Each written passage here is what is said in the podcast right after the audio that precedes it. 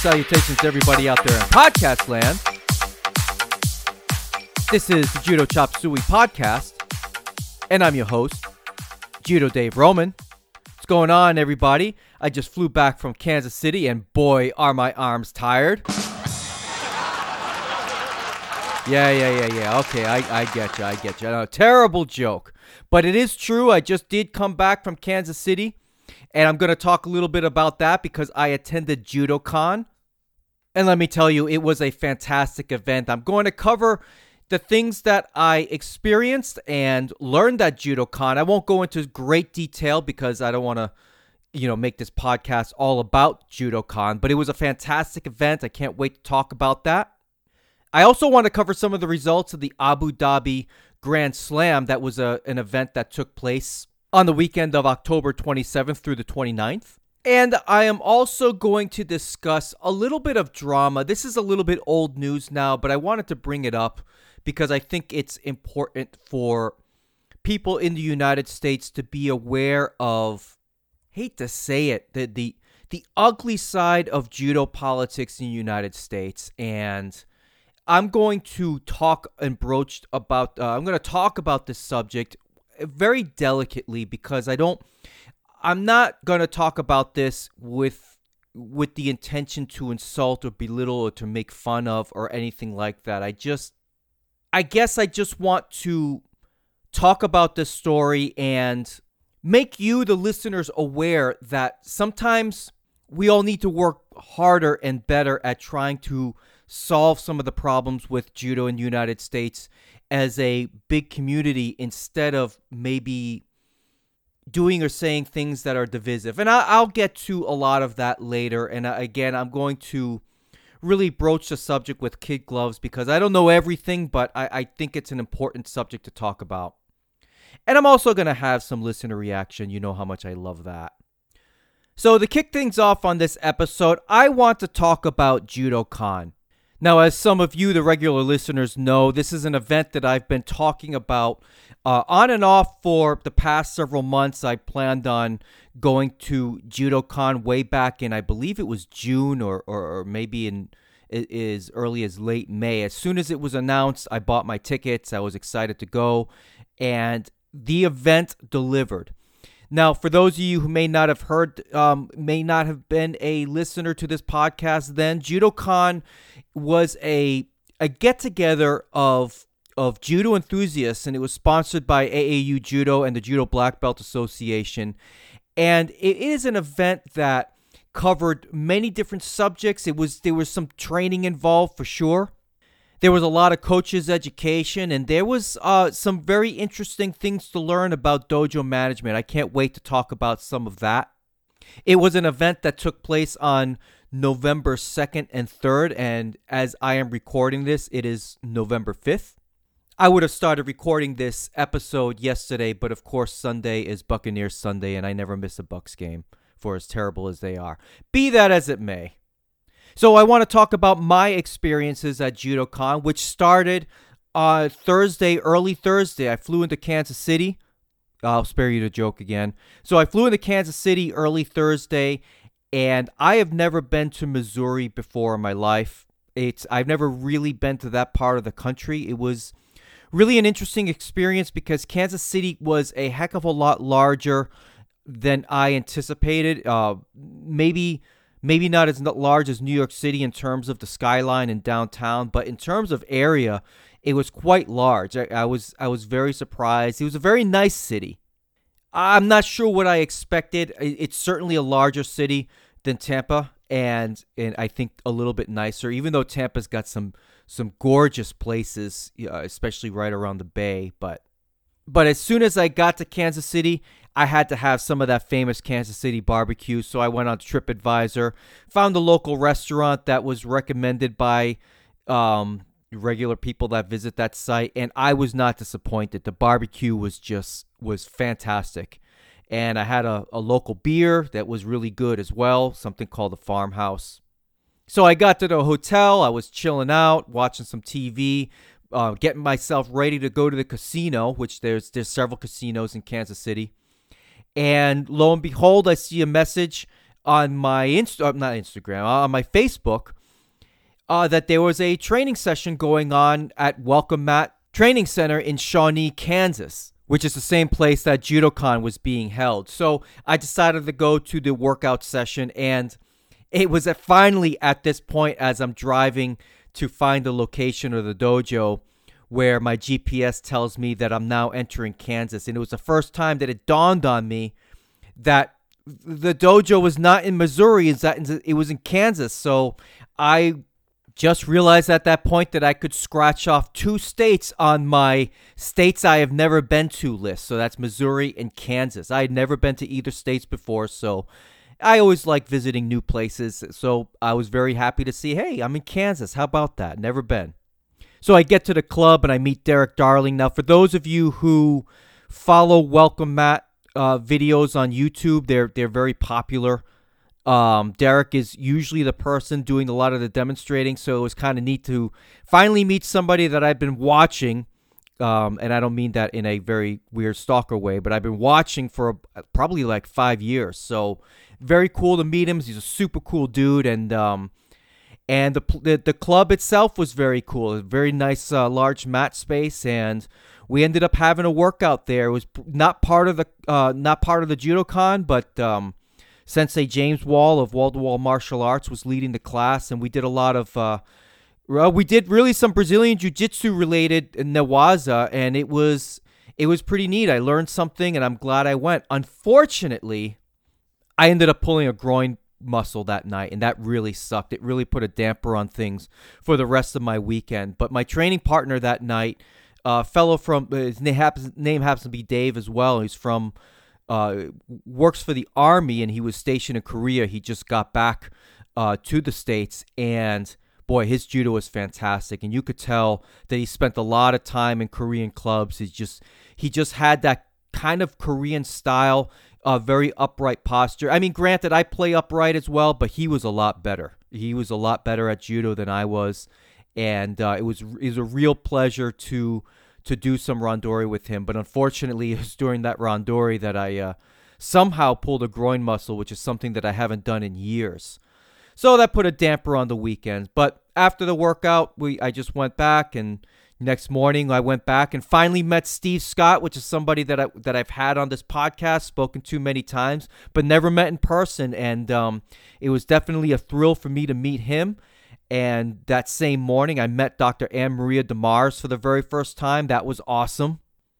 So, as these things go, you know, I meet a few people that I recognize from Facebook and, and, and listeners and such. And then, as the you know how these things go when when a bunch of people starts getting in there you you start introducing yourself i'm dave this and that and you maybe remember the first two or three names and then it's it just becomes a blur right after that so I think I did a pretty good job remembering most people's names, but sorry if I forgot some of you guys out there. It's nothing nothing personal if you're listening. So the conference starts off with everybody doing a with a technical session ho- session hosted by Dr. Maria DeMars and Steve Scott uh, related to Juji Gatame and some of the entries on how to get into Juji Juji Gatame on your feet and I thought it was a good way to to warm up and, and, and get accustomed to how the conference was going to go. But what was interesting is that shortly after that, uh, probably about a half hour in within to, to the technical session, I was asked to be an uke for a fellow who was testing for his yondan. Well, and for a moment, I hesitated because I did have that groin injury, but I said to myself, you know what?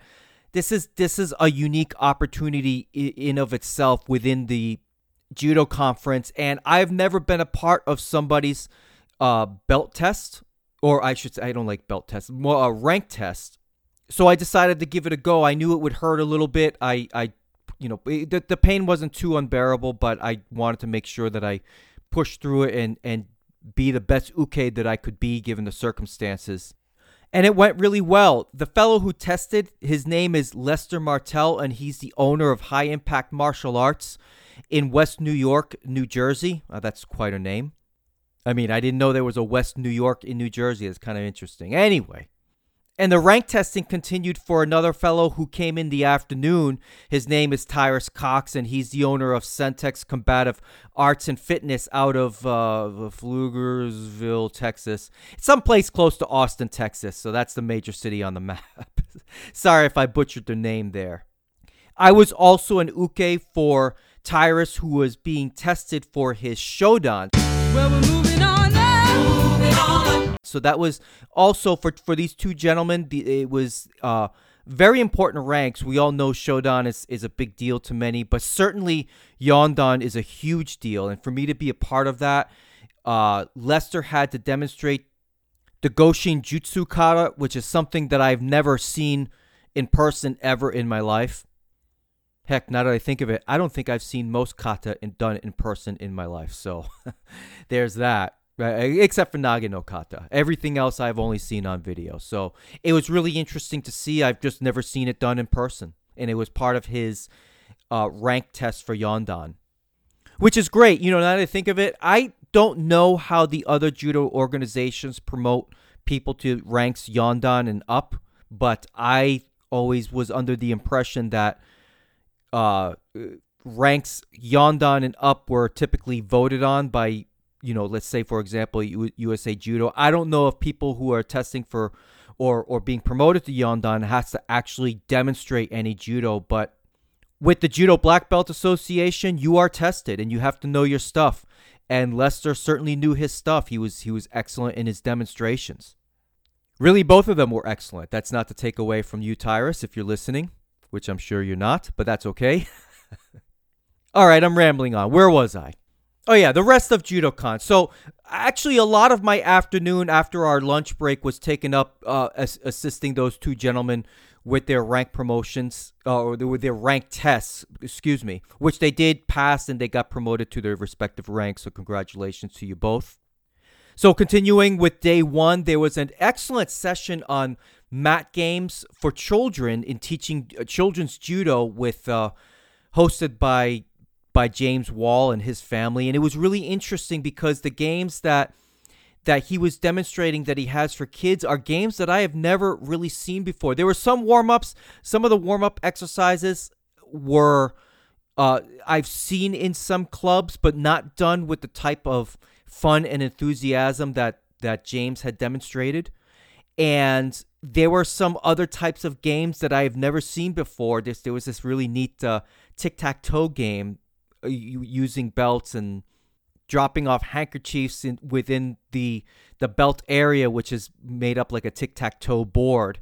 And uh, the idea of the game was to get kids to react and think quickly. And there there were other types of games that I, I just thought was really neat. And it's it was one of the more interesting sessions for for day one, especially when it comes to the topic of coaching and coaching kids. I, I just thought it was it was really neat. I, if there were other sessions again, I I may have missed them because I was involved in the the rank testing. But but after that, later on in the day, there was another technical session uh, about Uchimata, and that was that was a really interesting session. It was a version of Uchimata that I've never been shown before or practiced before. It was it was awkward for me to do uh, simply because you know you, when you learn new things, it's always awkward, and then when you're caught on video, you look like a dunce trying them. But but it was it was a good session nonetheless, and it's it's a it's an approach to Uchimata that I will carry with me uh, moving forward. At least it'll always be an option for me there. It's something that I can always try,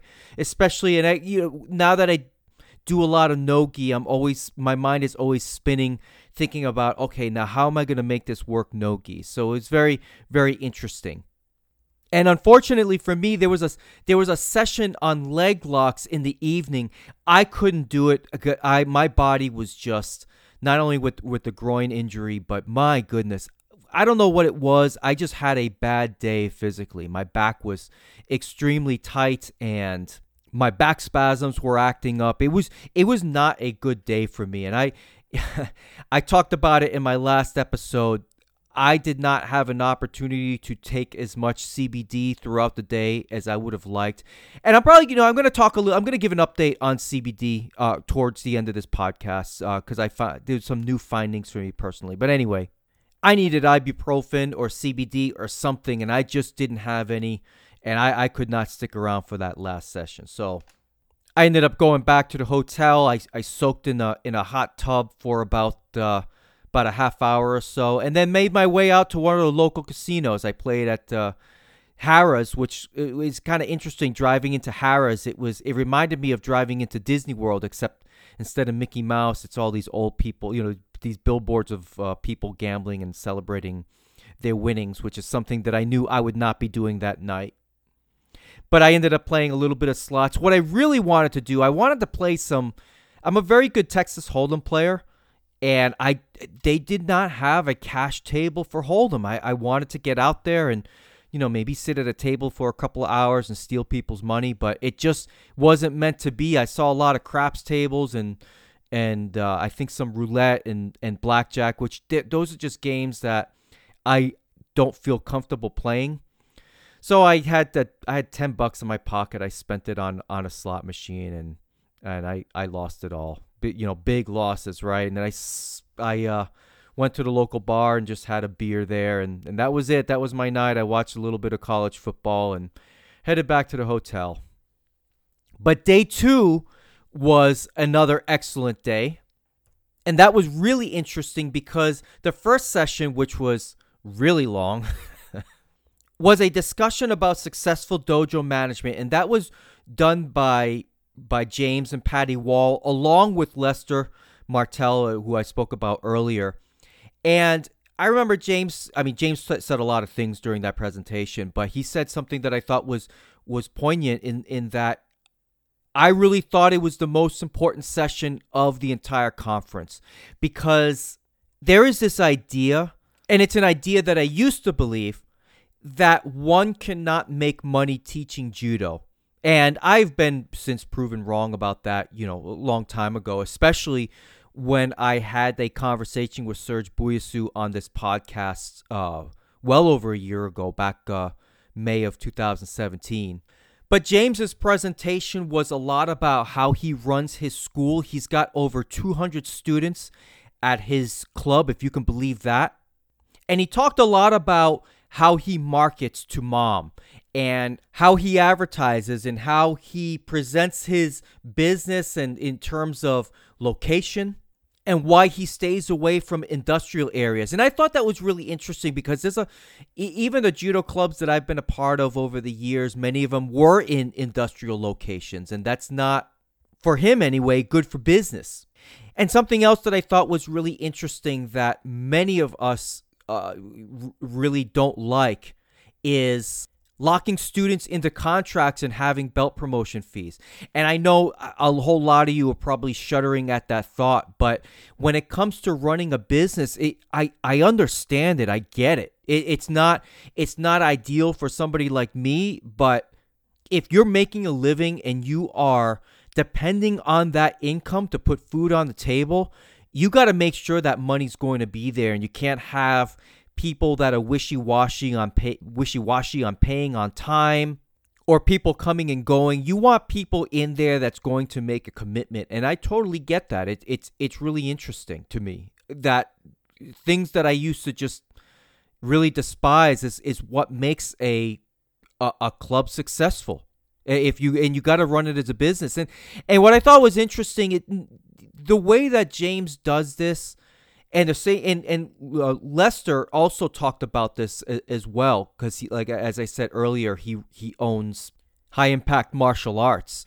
How they run their businesses doesn't mean that you have to run your club that way. If you just want a recreational club that you just have a couple of mats and you you get together and you're not running it as a business, you're not making a living off of it that that's okay too. It, it, that doesn't mean that the way that what they are doing is the only way to do things. It's just it's the way that has worked well for them. And uh, the thing that really struck me about this, about these two gentlemen, and by extension Serge Buisso himself, um, these three clubs are not run by people who were world or Olympic uh, gold medalists. And I'll never forget Serge Buyasu saying something last year along the lines of, you know, hey guys, it's it's the same judo that I'm teaching and I'm making a living off of this that the recreational guy down the road, you know, teaching twice a week, you know, thir- Tuesdays and Thursdays is teaching. It's the same judo.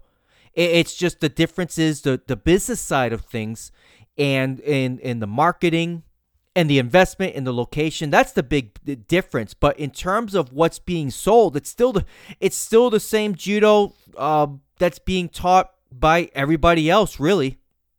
So i thought james's presentation was very interesting. Uh, what was also discussed specifically by lester martell was was utilizing social media for engagement and getting people and foot traffic into the in, in, into to your school and such. So I just thought the way that they approached the business aspect of this was really interesting. Something that Lester said is that he arranges his promotions for his students at the end of October, at the end of February, and at the end of June because he needs to get the students and the money into his club before the big spending months happen. So, obviously, the end of October, you're ramping up into Thanksgiving and Christmas. At the end of February, you're ramping up into spring break. And at the end of June, you're ramping up into summer vacation. So I thought that was really fascinating. And, and some of this information was just, just um, things I would have never thought of if I was running a club on my own. So one of these days, I'm going to get James and or Lester on the podcast to talk about how they to talk about this stuff in, in much more detail because I'm just kind of skimming through this, even though I've taken some time talking about this segment that um, was part of JudoCon. But I would like to get them onto the podcast to talk about some of this stuff because really, if they can do it, eh, so many other people can do it too. I now for me, I am not willing to give up my career just yet to do this, but maybe seven years down the road, six, seven years down the road, I, I may take, um, I may try this out because I tell you what, I am, I've made a promise to myself that I'm going to be out of IT by the time I'm 50, and I'm going to be 44 pretty soon, which that pains me just saying that out loud. Anyway, in the afternoon session, we had a special treat. Um, John Saylor, who was the three-time U.S. national champion and a two-time Pan Am medalist came down to for JudoCon on Saturday, and I believe he brought down some of his students. I, am not sure if they came down with him. If not, I, I didn't know really who they were, but John taught a clinic on grip fighting and, and getting you throw some certain grips. There was a a lot of it I had already seen before because you know I've talked about my coach in the past and, and, and his credentials and who he learned from, but there were some interesting things that I had not really seen before that I've never been taught before and, and things related to grip fighting that I will probably use moving forward. I just thought it was uh, an interesting approach to things and he also taught some turnovers uh, in in the Waza that I don't really think I've seen, and and I've seen variations of them, but but not quite the way that he demonstrated. So it was an excellent afternoon session. I think the session with him probably with with a half hour break in between lasted about uh, gosh like maybe 3 or 4 hours it was it was an it was an excellent way to close out the afternoon and after the conference we all went out for dinner and drinks, which was really nice. We went to another barbecue place, and it was there where the senior leadership of the JBBA formally promoted Steve Scott and John Saylor to the rank of Hachidan. Well, we're moving on now. Moving on. Which, look, guys, that is a tremendous rank. Certainly well deserved in my estimation. I don't know what the criteria is when people decide who should be promoted to ranks of that magnitude. But given the experiences of these two gentlemen and all of the contributions they have made in judo, certainly longer than I've been alive, all of the books that they have written, all of the people that they have coached, all of the accomplishments they have had together. I mean, Look, I don't know what it takes to be that rank. I certainly will never, ever, ever get there, nor, nor do I really want to. These two gentlemen have given their entire lives to judo, and they have impacted thousands upon thousands of people in a very positive way. Uh, Steve Scott is certainly one of the most enthusiastic judo men that I've ever come across in my life, and I'm very, very honored to have met both of them. But to be a part of this recognition and this promotion, I, I just thought it was. I, I'm really, really happy and pleased to be a part of that. And I know with their experiences, you know, I, I, with all the years of, of judo they have under their belt, the belt's not going to get any darker. It, it's not about belts. It, it's it's more about recognition for the for the lifetime. It, it's almost like a lifetime achievement award of sorts. Almost. It, that's a crude way of putting it, but I, I think you guys understand what I'm trying to get at. Very few people in judo have done what they have done, certainly in the United States, and it, it, it's a great honor for them, and I'm glad to have been um, a witness to that. It's time for my favorite segment of the Judo Chop Suey podcast. What time is it? Listener reaction. And I gotta say, the reaction for for this episode was was pretty uh pretty much in rare form. I'll just say that. All right, let's let's see the first email here. All right, dear Judo Dave, love the podcast. Just wanted to know what your opinion is on this subject. Who's hotter, women in Brazilian Jiu Jitsu or women in Judo? Thanks for all your hard work. um, yeah, I think the obvious answer is yes. Moving along, I got an email from one of my female listeners. Uh, but she had a few choice words for me, so I won't read all of this, but I'll get to the general gist of it. She seemed to be upset about the marital advice that I gave on the last uh, episode of my podcast. Now, I don't know what you're talking about, uh, anonymous emailer, but I didn't give any marital advice. I gave training advice. I, I don't know what you thought what the exception was with uh, the advice that I gave, but I thought it was pretty sound, and I'm sorry you feel that way. I mean, I don't know. I thought it was a pretty straightforward question on training. So, look, I'm sorry you felt very badly about that or or that I upset you in some way, but look, I it's uh, the Judo Chop Suey podcast. I'm to give advice on judo. I, I'm not sure what else you wanted. All right, let's see. One last email here. All right, so so this is interesting. I, I'm not actually to read the email because there's not much to read, but I was given a link to a discussion related to something a lady by the name of Carrie Chandler wrote in response to a post put out by Kayla Harrison on behalf of uh, Jim Pedro Sr. Now, I'm gonna have to backtrack a little bit on this because I I thought this was really interesting. This is this was a, a very good segue for me to talk about what it is that I wanted to cover related to USA Judo that I teased earlier in this episode. And as I said earlier in this episode, I'm going to treat this topic with as much care and respect as I can. But since this was openly debated in a public space, in a public forum, not just somebody's feed, you know, I- have said this before. I follow Kayla Harrison, I follow Travis Stevens, and I uh, for and they follow many other athletes within judo and whenever they post something i make sure my notifications are turned on because what usually happens is that they post something and it's almost like they have buyer's remorse and then they end up deleting the post. Well i ended up getting one of those notifications a couple of weeks ago and as soon as i saw the post that was made i immediately copied it and pasted it up to reddit because quite frankly, when it comes to USA Judo, I'm really tired of the innuendo that I hear in comments, in other postings, in videos. And it seems like people want to put other people on blast, but not be specific about what it is they're complaining about.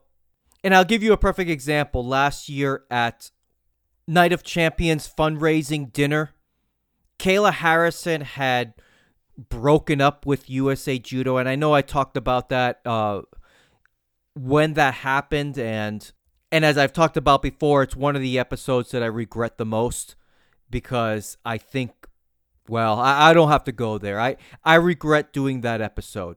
So when approaching this, I'm going to take a much softer tone. I'll just put it that way.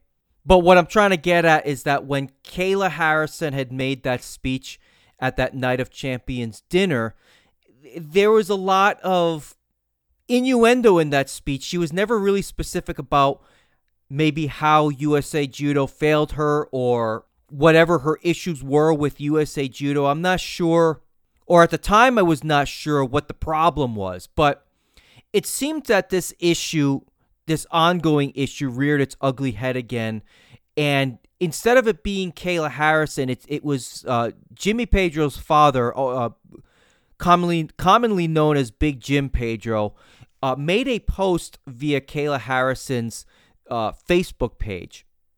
And the letter goes as follows Dear USA Judo members, first of all, I want to say this has nothing to do with the athletes. The athlete's job is to fight and try to win as hard as they can.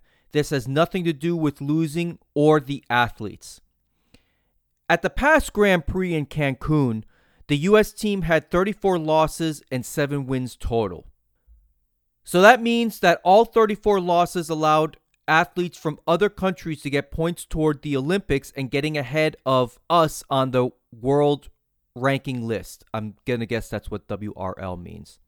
This is a big factor and shows me that we should not be allowing certain athletes to go to these events until they are at a certain level. The thing that really upsets me, however, is that we have gone so backwards with the people who are running USA Judo that they put out fake news all the time. When you have athletes that go 0 4, which translates to no wins, and because no match was won, you get zero points, and are congratulating these athletes for taking seventh without winning a match, then something is majorly flawed in the system. That is the point we are at in USA Judo. That's what we're proud of. Whoever put this out should be fired. And anybody that knew that it was going out and allowed this to be printed should be fired. I will guarantee most USA Judo members did not watch the tournament, and I guarantee that the board members did not watch the event.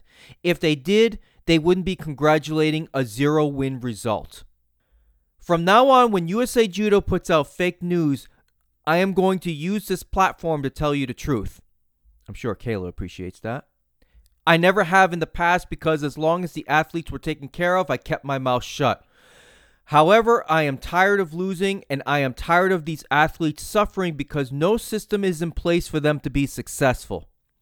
It's about time that USA Judo members put people in charge who know what they're doing and care about the athletes winning, or at least giving them the best chances of winning. Yours in Judo, Big Jim. All right, well, look here.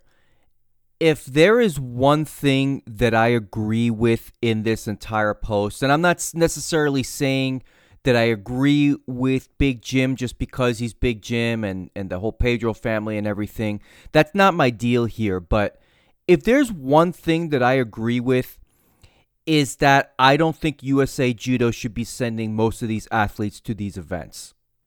You know, if you go back to my episode last year, right after the World Judo Championships, I, I had a segment right at the very end, you know, basically asking where should USA Judo go from here because most of the athletes at the World Championships have no business being there. And and you know the thing is, I am saying that as a spectator. I'm not saying that to be critical. I'm not saying that because you know I think that that there are better athletes in the United States that should go. I am saying that in terms of me being a spectator of the International Judo Federation, the Grand Prix and Grand Slam contests as a spectator of the World Judo Championships. I know what top level judo looks like in the same way that I know what top level basketball looks like. And and I'm telling you, look, there is a huge divide between the best judo players in the world and what Team USA is sending to these events. Now, look, I know based on well, I know now based on a lot of the comments that I'm seeing underneath this post on Facebook, which I encourage all of you to read since it's all for public consumptions, that many of these athletes are self funded. But the thing is, the IJF World Tour is in essence professional judo. It's a it's not quite a professional sports league, but it's sort of a professional sports league. There's money to be made, there's money to be earned. And as things stand right now, the the deck is stacked against Team USA. There's there's a there's not the infrastructure in place to support these athletes and I don't really know if there really has been. Now, according to some of the other posts in that thread, there there, there appears to be some athletes that have had some benefits to being a part of Team USA ver, uh, over others, but I, I just don't. I, and I'm going to get to some of these comments later, but as a general rule, I, I don't think Team USA has any business sending 18 athletes to the World Championships. Why? I, there's nothing to be gained there. There was there was a host of other countries that sent 18 athletes and they typically are on the medal stands. We're talking about Japan, France, Brazil, Russia, China, South Korea. Uh, I know there's a couple others that sent 18, 18 uh, total athletes, and the United States. And out of all the countries that sent 18, every single one of them either got a medal, a fifth place finish, or a seventh place finish, except for Team USA. And, you know, if these athletes are self funded, and I have no reason to believe that they aren't. I don't understand. All right. Let me take some pause here. All right, so let me go this direction. I don't know what it's like to live in another country other than the United States. And in the United States, I firmly believe in the principle that if you work hard, you you do your best and and you have a dream, that nobody should be able to stand in the way of your dreams and you should be able to pursue your dreams and your goals by every legal means necessary. So, you know, if you want to garner sponsorships, if you want to work 80 to 100 hours a week at a at a at a job eh, because you want to pursue your dream, in this country, nobody's going to stop you from doing that. And I firmly believe in that principle that if you want to work hard for something, that, that you should be able to go out and get whatever it is that you want. And the thing is, though, and I hate to say it on the flip side of all of that, you know, and and this is the context of me being a middle-aged man. I'm I'm going to be approaching 44 pretty soon. And I've had my share of successes and I've certainly had my share of failures. So and at my age, I kind of have the benefit of hindsight. And I'm I'm left wondering if for most of these athletes, if there's anybody in their lives willing to sit them down and tell them the tough news and say, hey, look, kid, you just might not be cut out for this thing, you know? And perhaps those conversations have happened. I, I, I don't know.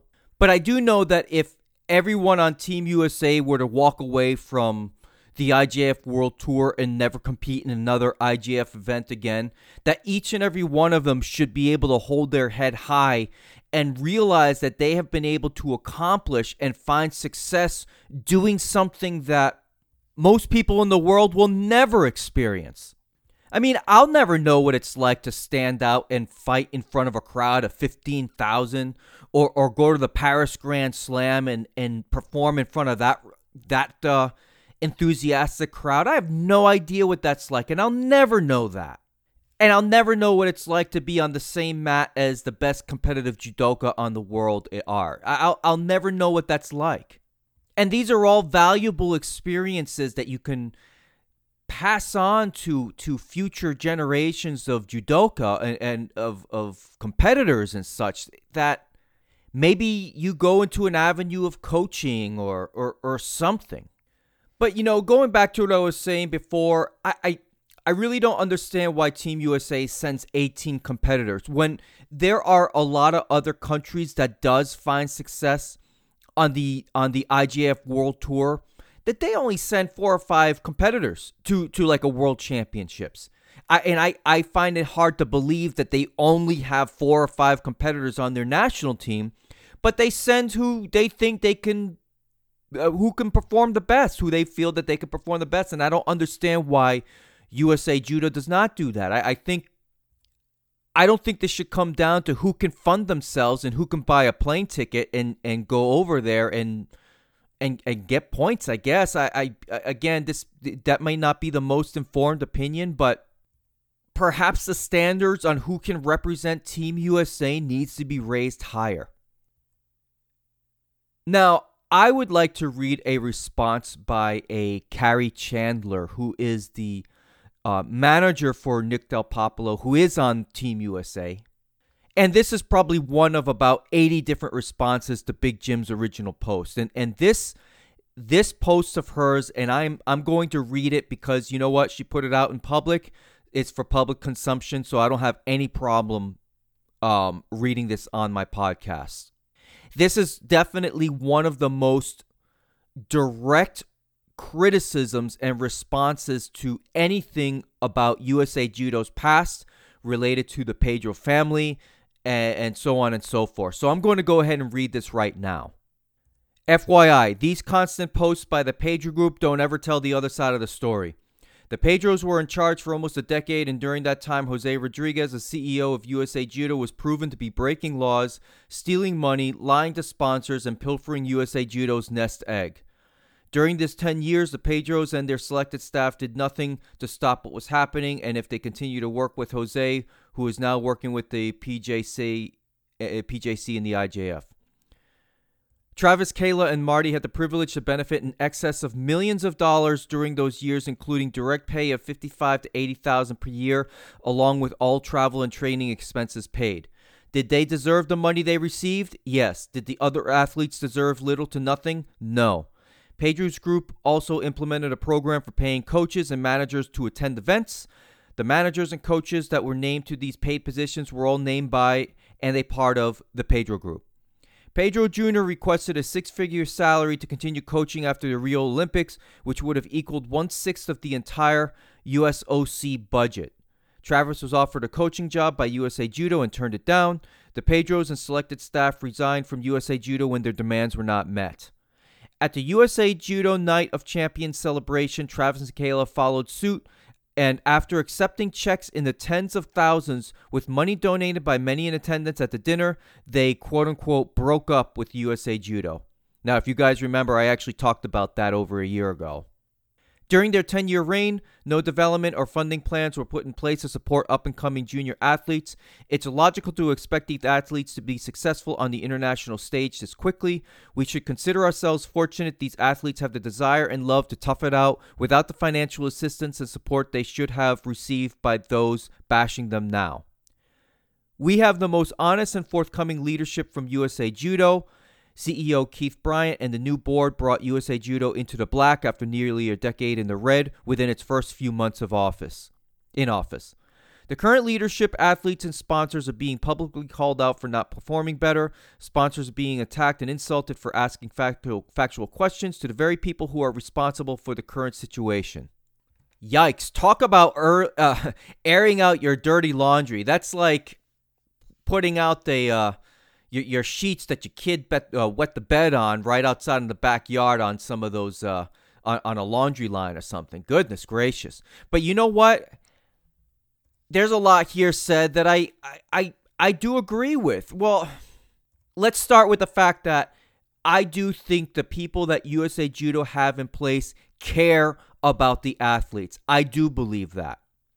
And I am well aware of the former CEO of USA Judo pretty much breaking laws and stealing money and stuff like that. That did happen. And how he got promoted and is on the Pan American Judo Confederation is is stunning to me. I, I don't I don't understand how that happened. And you know what? At, at the end of Big Jim's statement, he stated, you know, it's about something along the lines of it's about time that USA Judo uh, put people in charge that know what they're doing and, and, and care about the athletes. Well, I'm kind of left wondering who did he have in mind? Is it is it him? Is it his son? Is it Travis? Is it Kayla? Like who are the people that know what they're doing? And what would be the end result of USA Judo and its current infrastructure if that happened? Does that mean I don't know. Every athlete that's on Team USA has to go to Pedro's Judo Center in Wakefield, Mass. I don't know if that's what it means. Again, I want to be clear that I'm not taking sides I think both sides are making some interesting points. interesting to say the least. But I am left wondering what is the long term plan of USA Judo? How are our cadets doing?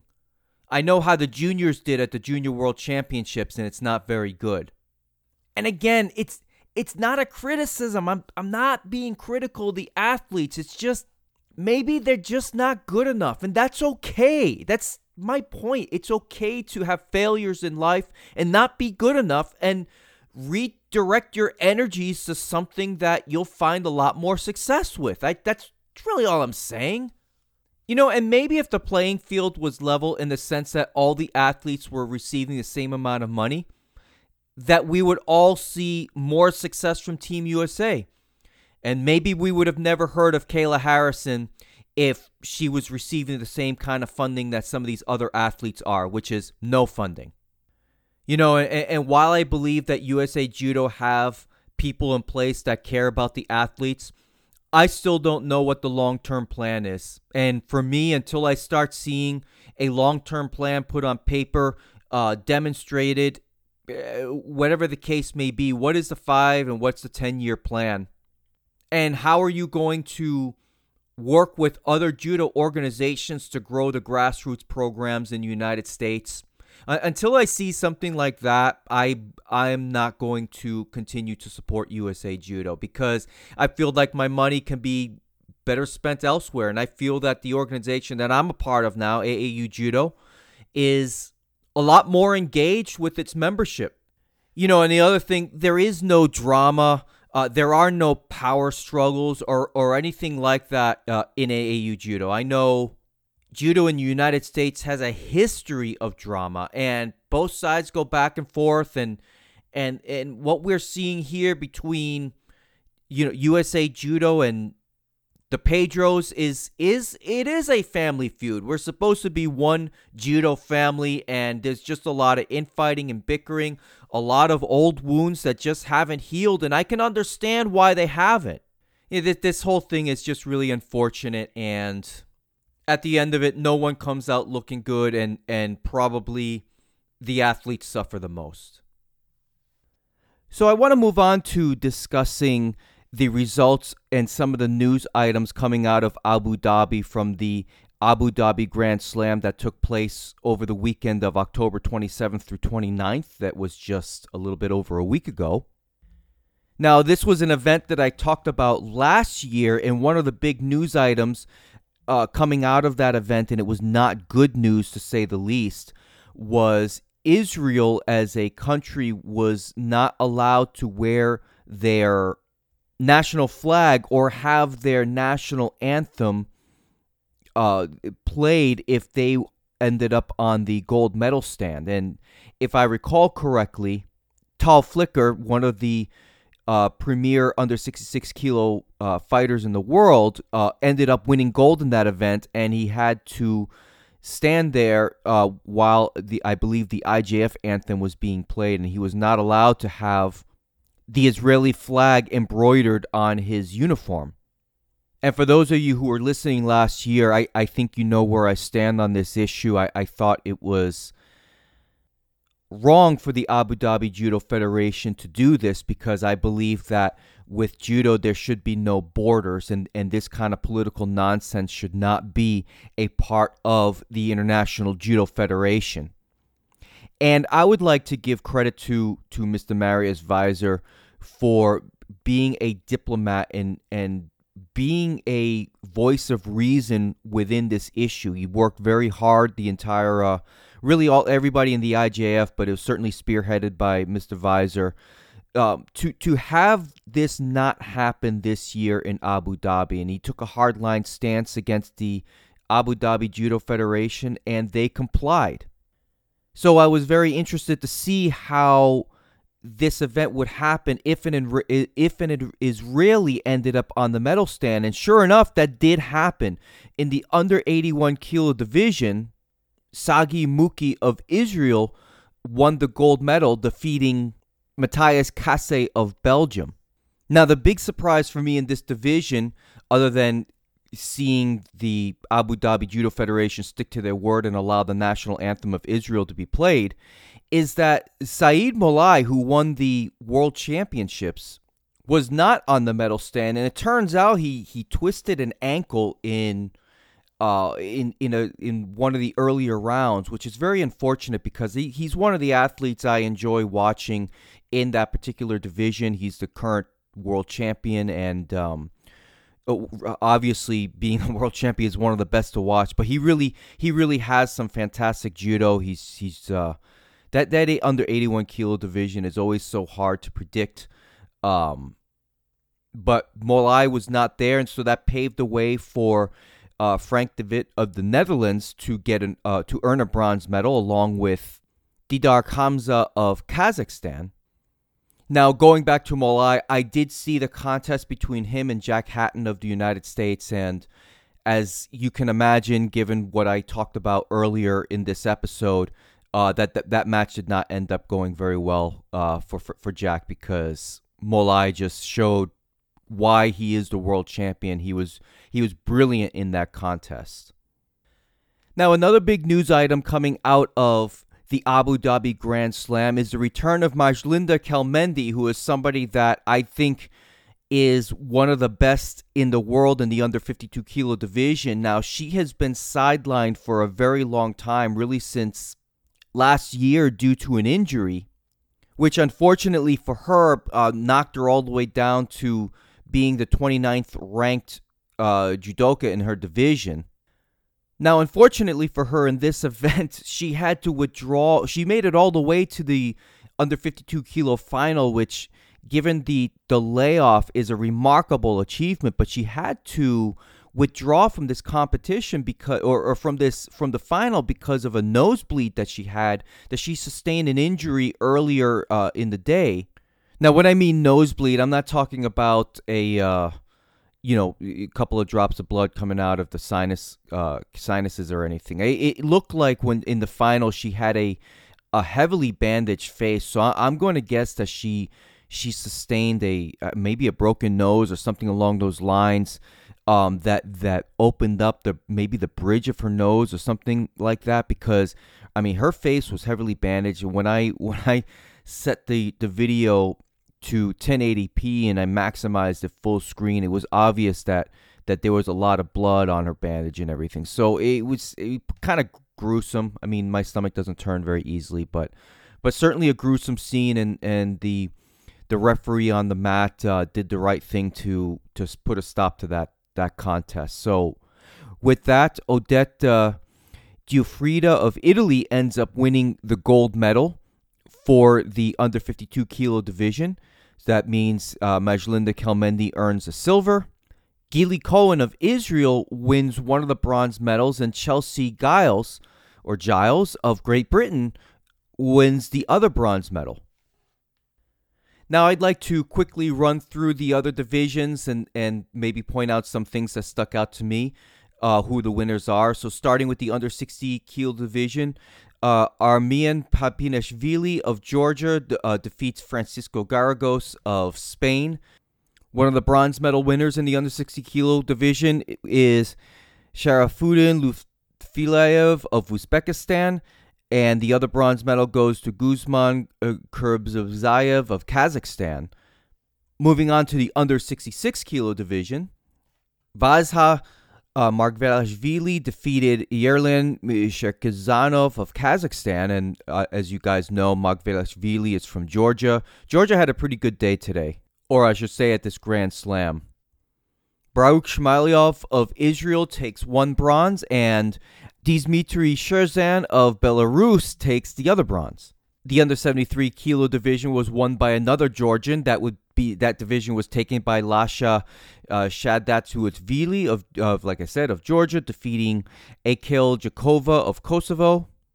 The one bronze medal winner, Musa Mogu- Mogushkov of Russia, takes one bronze, and Tommy Macias of Sweden takes the other bronze. So I already covered uh, I already covered the under 81 kilo division, so I'm going to move right along to the under 90 kilo division, which was won by Mikhail Igolnikov of Russia, uh, defeating Krisztian Toth of Hungary. Mamadali Mehdiyev of Azerbaijan takes one bronze medal, and let's see, Alexander Kuklosh of Serbia takes the other bronze medal. In the other in the under 100 kilo division, Peter Paltchik of Israel uh, uh, defeated Elmar Gasimov for the gold medal. Now that's that's uh, Israel also had a pretty good day along with Georgia in the men's division. Uh, the one bronze medal was taken by Jevgenijus uh, Borodavko of Latvia, and the other bronze medal was was won by Carl Richard Frey of Germany. And in the over 100 kilo division, Inal Tasoev of Russia defeated uh, Lukas Krpalik of the Czech Republic. One of the bronze medal winners was Luri Krakovetsky of Kyrgyzstan, and the other bronze medal winner was Henk Grol of the Netherlands. Moving on to the women's division, in the under 48 kilo division, you have Erstansteg Munkhbat of Mongolia defeating Distria Krasniqi of Kosovo. Um, that does that does not surprise me in, in the least because my, the Mongolian women are fantastic. Not not taking anything away from from Distria Krasniqi of Kosovo, but uh, if I was betting on this contest, I would have I would have bet on uh, Munkhbat to, to take gold here. One of the bronze medals was won won by Yaron Li of China, and the other bronze medal was won won by Paula Pareto of Argentina. I already covered the under 52 kilo division, so I'm going to move on to the under 57 kilo division, which was won by Anastasia Konika, Konkika of I'm sorry, Konkina of Russia, defeating Nora uh, Gjakova of Kosovo. One of the bronze medals was won by Timna Nelson Levy of Israel. Uh, again, there's Israel again making it onto the medal stand. And the other bronze medal was won by Priscilla Gneto of France. Now, France did not field a very large team for this event. I usually, anytime, anytime I see uh, France, I'm always looking for Clarissa Begnenu, but she was not in this contest. Uh, which leads me to the under 63 kilo division, which is where she normally fights. I'm talking about Begnenu. Uh, that division was won by Jule Franssen of the Netherlands, defeating Andrea Leski of Slovenia. Katarina Haecker of Australia ends up taking one of the bronze medals, and Tina Trstenjak of Slovenia takes the other bronze medal. Now, that's a little bit of surprise to me because if I was a betting man, which I happen to be a betting man, I would have guessed Tina Trstenjak to win this division with the competitors that were here on this day. But uh, nope, she ends up getting the bronze medal. In the under 70 kilo division, you have Margaux Pinot of France defeating Miriam Bucrate of Germany. One of the bronze medal winners was Michaela Polleres of Austria, and in the other uh, the other bronze medal winner was Giovanna uh, Scoccimarro of Germany. Now moving on to the under 78 kilo division, where uh, Jusise Steenhuis of the Netherlands defeated Natalie Powell of Great Britain.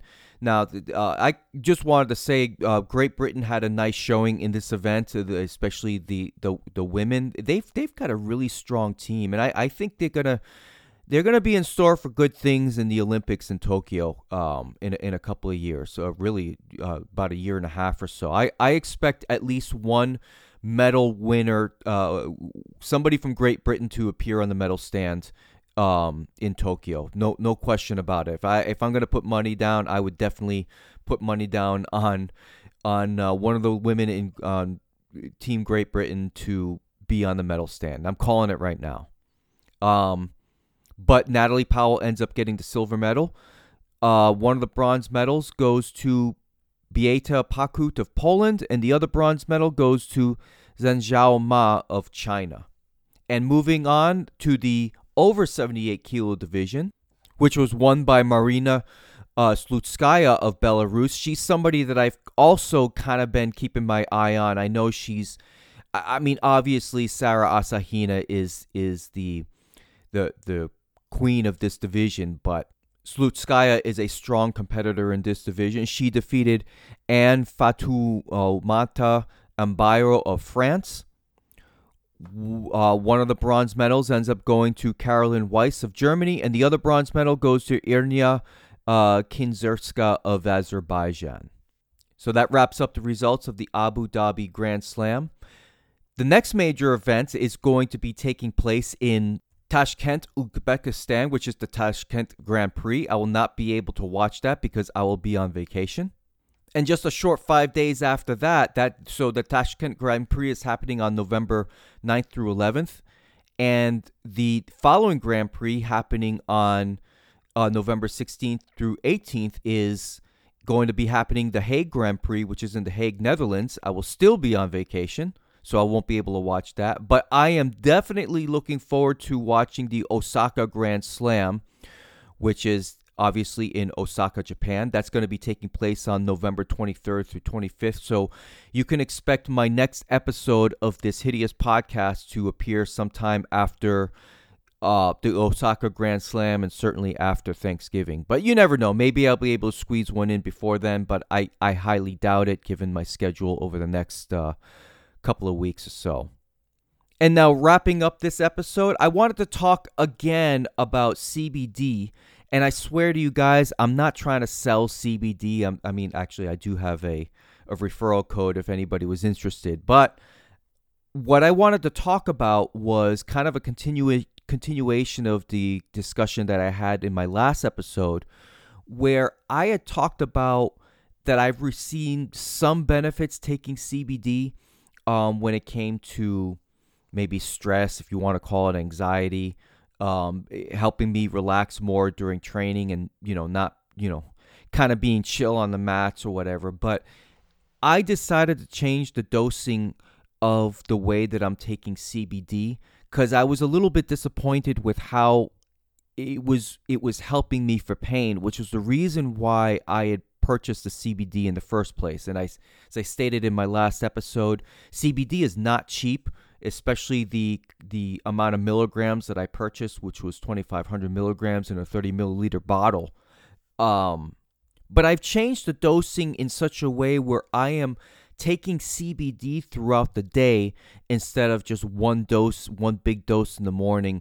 And I got to say that I have felt a tremendous difference, which is why when I was talking earlier on, you know, when I was at JudoCon for day one, how my body was was feeling very poorly um, by not taking CBD, and and I it, like I said, it's a supplement, and it's not like I can't I can't live without it or anything like that. But and I was telling this to somebody at at JudoCon. For, for me, 43 years old has not been a good year for me uh, physically. I've just I've talked about the bursitis in my knees. I've talked about my back spasms uh, that I still I still have a minor spasm in my lower back. I mean, I've had these things from going on months now, and I'm I'm trying to take better care of my body.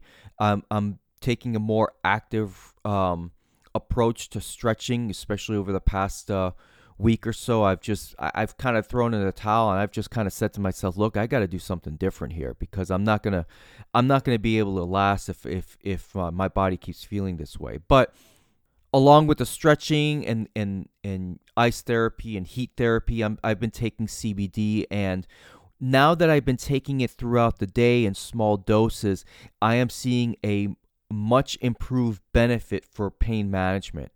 And look, I'm not in such horrible pain that you know it's debilitating, but it, it I was in enough pain on Friday that I could not stick around for the leg lock um, seminar, which which was really unfortunate. But I, I just had to listen to my body and, and just say no. You know, in years prior I would have pushed through it, but I wanted to make sure that I was going to be physically capable to do any judo on the following day. And I was after I took care of myself, did a lot of stretching and took a nice hot bath, but but yeah, these are the things that I'm going to have to do. And on Saturday, I did take a dosage of CBD throughout the day. I, I brought it with me in my in my little uh, you know, judo bag and it did help me get through the day uh, for sure with some of the pain management, especially with my knees and um, you know my lower back and such. So so, yeah, that is my update on using CBD.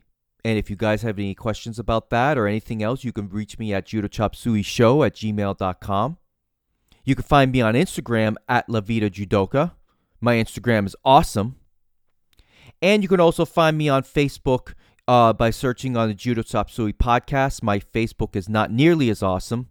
And if you're brave enough, you can do a search for me on uh, for for Dave Roman. And if you see my profile, feel, free to add me as a friend. I always love uh, adding friends as uh, or listeners as friends and vice versa, whatever the case may be. It was really nice to meet a lot of people at JudoCon that are listeners. I, I was surprised to meet so many, uh, but but I was very humbled that uh, you know there people are like, oh hey yeah you're the guy in the podcast right, and I was like yeah yeah I am. So I really appreciate uh, meeting everybody there at JudoCon, and I hope to see you all again sometime soon. Hopefully uh, sometime in the early part of next year. I think that would be fantastic. Oh, and one more thing. Um, I am recording this section on November 6th, and I am anticipating a, re- a November 6th release of this episode. I wanted to take a moment to bring up that today is the two year anniversary of my coach's passing. David Middendorf was a he, like I said, he was my coach. He was my friend, and he was somebody that I very much loved like a brother. And um, I, I, I really miss him. He was a, a really good friend of mine and uh, the most influential person in my judo uh, development. Certainly, I spent the most time with him, and um, the most fun times I've ever had in judo were always with him. So, Dave, you're missed. I love you and um, I know I'm not the only one remembering him today. So, with that, I hope you all have a great day. I hope you all have a great rest of the week. Train hard, stay safe out there, and until next time, I'm out.